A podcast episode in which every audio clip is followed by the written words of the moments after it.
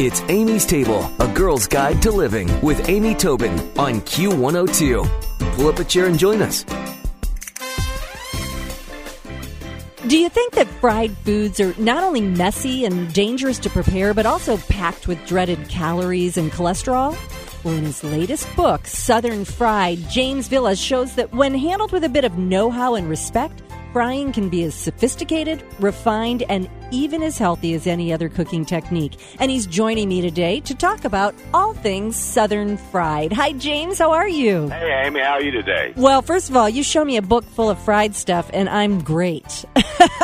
I'm great. Well, I, I, think uh, maybe the people agree with you on that. Uh, well, you know, I'm intrigued by when you say that really, if it's handled properly, it can be as healthy as any other cooking technique. I have to ask you, what do you think are the biggest mistakes that most unsuccessful home cooks make when it comes to frying? Oh Lord, Amy. Well, let's start off with the you know with the myth about the fats and cholesterol and sodium and heavy, greasy, soggy, and all that.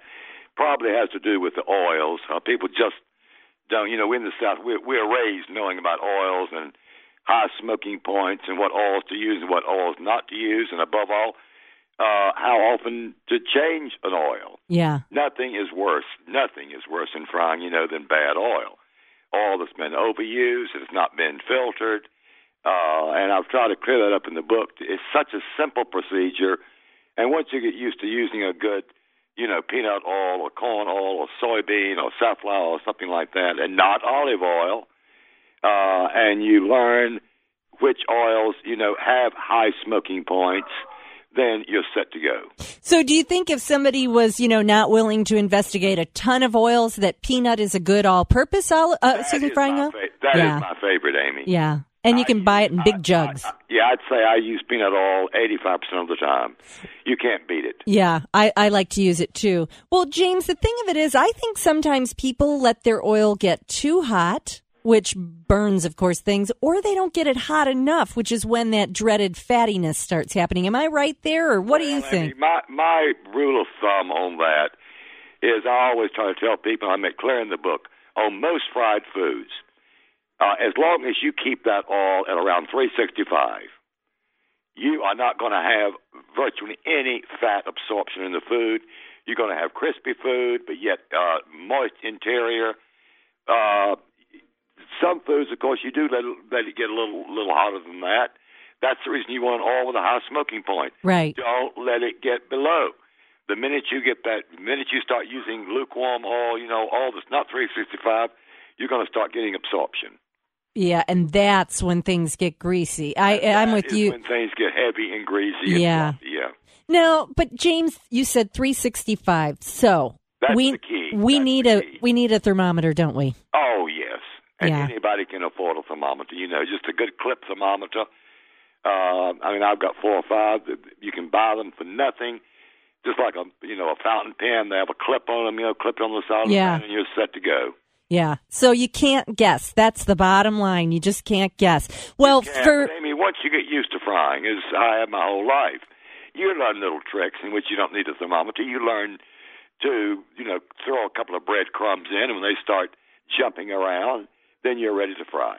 Well, and you know, as I looked at the pictures of the book, uh, in the book, it's called Southern Fried, more than 150 recipes for crab cakes, fried chicken, hush puppies, and more. I look at the things that I can sometimes struggle with. One is fried chicken. I, I have not perfected fried chicken. What are the secrets there? Oh, Lord. Well, the, that, of course, is the main, that's the main dish, and that's the most popular thing. Uh, first of all, with fried chicken, cut up your own chicken. That's the first rule. Cut up your own chicken so you have nice, even pieces and nothing with bones sticking out and so forth. But as far as fried chicken is concerned, um, one of my rules is never turn it more than once. Oh, so patience is a key here. Well, it doesn't. If you're going to talk about that, I mean, probably a normal piece of fried chicken is going to take you around 20 minutes. You know. Yeah but don't just keep turning it and turning it and so forth in the in the in the oil. And uh, if you want a good, you know, a good crispy exterior, you know, a lot of good moist interior.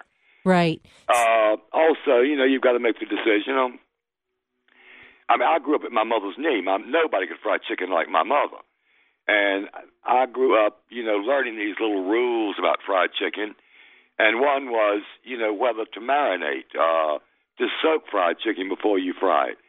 Uh, mother did not. I like to soak mine in a little bit of buttermilk, just a few minutes before you, you know, batter it up and begin frying it just makes a much more velvety piece of chicken inside. Yeah, I like I like to marinate it too. Well, it's interesting. I'm looking. You've got a lot of different varieties of fried chicken in the book, which I think is awesome because people are so particular or have different feelings about their fried chicken. But one you fry with shortening.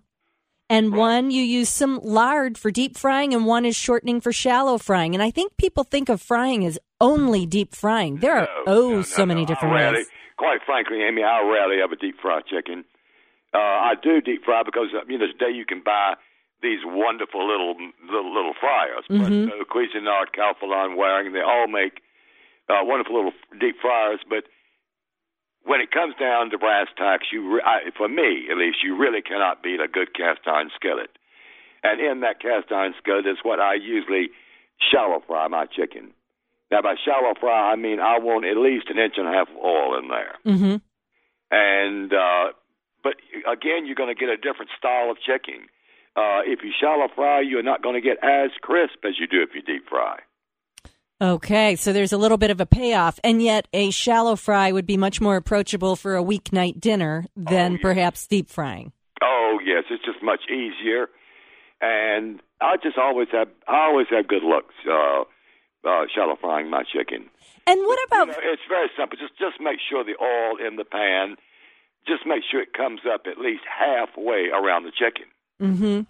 And of course, that good heavy cast iron skillet, that's also key for sure. Well, is, but Amy, then there's also another problem. My mother swore by swore by an electric fry pan. Huh. I have got her electric fry pan here. I didn't. I just lately I pulled that thing out, you know, and I said, you know, this thing as far as controlling the heat, it is hard to beat. and so I'm wondering if we shouldn't see a resurgence of the electric fry pan from the old days. You know, it's funny. My mother in law used an electric fry pan, and I've got to say, she made some pretty good stuff in that. my mother's great fried chicken was always done, and quite frankly, the reason I haven't used it is because it does take up counter space. yeah, yeah, for It sure. takes a lot of counter space up. Well, James, what what are some of the most unusual things you've ever seen people fry up?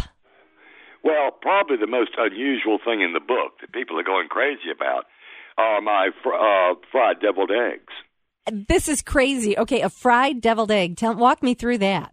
It is the best thing you ever put in your mouth. it's exactly what it's exact it's exactly what you suspect, and that is, you know, you go ahead and devil your eggs, um, you know, fill them and everything, get them ready, uh, batter them up, you know, and fry, uh, uh, drop those things in fat and so forth. Amy, it is like eating foie gras. It, they're the most luscious things you ever put in your oh, mouth. Oh my god, I'm going to have to try that. and only only Southerners do that, and we we just love we we just love fried deviled eggs. You know, people think we're crazy until they taste them, and then they say they've never eaten anything in their life like that. Oh, wow. I am going to so have to try that. That is just amazing. Well, how about you personally? What was the last thing you fried? Well, the last thing, I, the last two things I fried was chicken and some okra. Okra, fried Uh, okra, yum. Recently, I fried some okra. Uh, let me tell you about okra. You know, we we are raised on okra, and yeah, well, we, anybody outside the South we call a Yankee, and Yankees are scared to death of okra because you know, okra is slimy. And the way we really love okra, like with okra and tomatoes, it is a slimy thing. You you give a Yankee, you give an outsider, you know, some fried okra, and Amy, they will eat that like peanuts. I mean, it is the most. Of the, you can't stop eating fried okra. Yeah. It's simply one of the great things in the world. But remember, when you're shopping for okra, it's very important. We're very particular about our okra. No old, big okra. We like small, fresh, you know, uh, really baby okra, you know, that is still tender. Uh, uh, you've got to start off with something good there, you know. Yeah. Oh, yum. I love fried okra and fried green tomatoes. That's another absolute oh, well, that's favorite. a classic. Well- uh, I'm just, as a matter of fact, I'm so depressed because Uh, here it is, December, and I've got the last few little tomatoes on my vines, and they're green. Oh. And I'm not going to bring them in and let them ripen on the counter. You know, I'm going to deep fry those. I mean, shallow fry those. Yeah. For breakfast.